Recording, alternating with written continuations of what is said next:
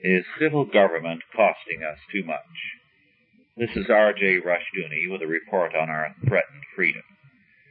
During 1980, the total cost to us for federal, state, and local units of civil government was close to $1 trillion. The Nonprofit Tax Foundation estimated it to be 926.7 billion.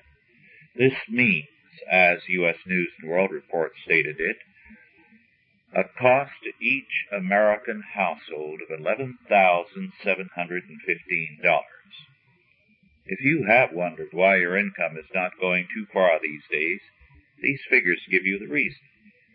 Of course, not all of that $11,715 came out of your income in direct taxation, but you are paying for it in one way or another.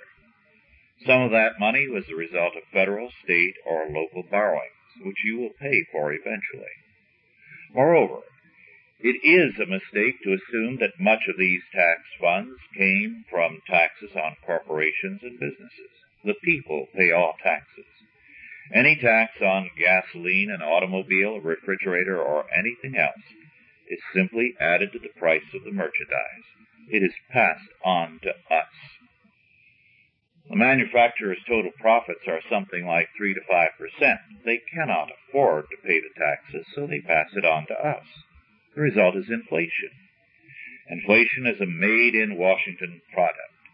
It is popular with politicians to blame inflation on capital and labor, or on the people, but it is a federally created product.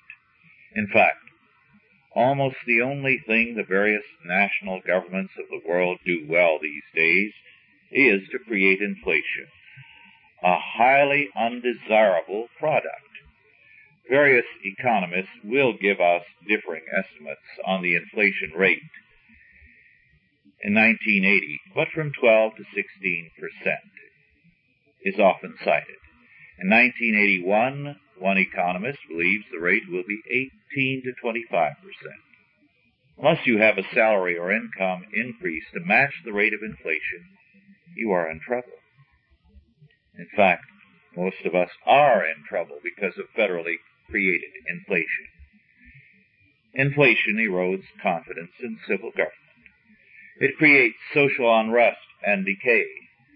Inflation increases federal powers and limits our freedom. In virtually every area of life, inflation exercises a very deadly influence. Inflation can almost be compared to a terminal disease.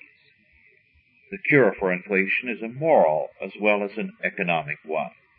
Inflation is a form of legalized larceny.